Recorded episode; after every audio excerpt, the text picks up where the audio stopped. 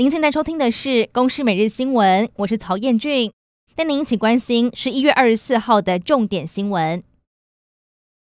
马来西亚女大生命案，死者家属昨天在马来西亚举行记者会，要求台湾政府对凶手处以极刑，并请求国赔。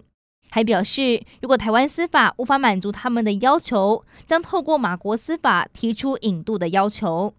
而行政院长苏贞昌则强调，国人在国内犯下国法，将依法严惩严办。铁路警察李承翰在去年七月被郑姓男子杀害，一审嘉义地院以被告罹患思觉失调判处无罪。二审时，台南高分检和被害家属认为，台中荣总医院嘉义分院。对嫌犯的精神鉴定没有证据力，要求重新鉴定。台南高分院送请成大医院鉴定，出现不同结果，认为郑姓被告行凶时有精神障碍，导致辨识能力明显降低，但只能减轻刑期，不能判处无罪。行政院长苏贞昌今天第十二度前往立法院进行施政报告，依然被国民党团杯葛，无法上台。而在野党也关注，明年元月还有来记美猪将进口。卫福部对于赴美茶厂是否承诺跳票？对此，苏贞昌也回应：现在是受限于疫情，不能出国茶厂，等疫情过去，一定会查厂。而卫副部长陈时中也表示，政策没有转弯，查厂是既定的方向，会尽所有可能去做。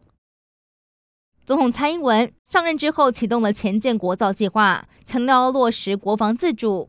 上午十点二十分，在高雄举行海军前舰国造案的开工典礼。总统蔡英文也亲自出席，并前往厂区视察。AIT 处长酈英杰也南下出席。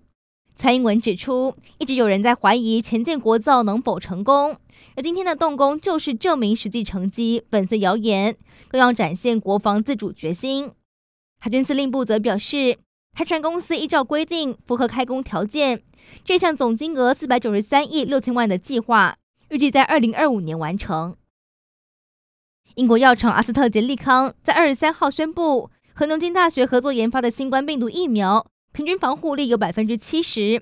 其中一种给药方案是分两次接种一点五剂，防护力达百分之九十。虽然数据没有竞争对手亮眼，但优点是成本低，比较容易储存配送。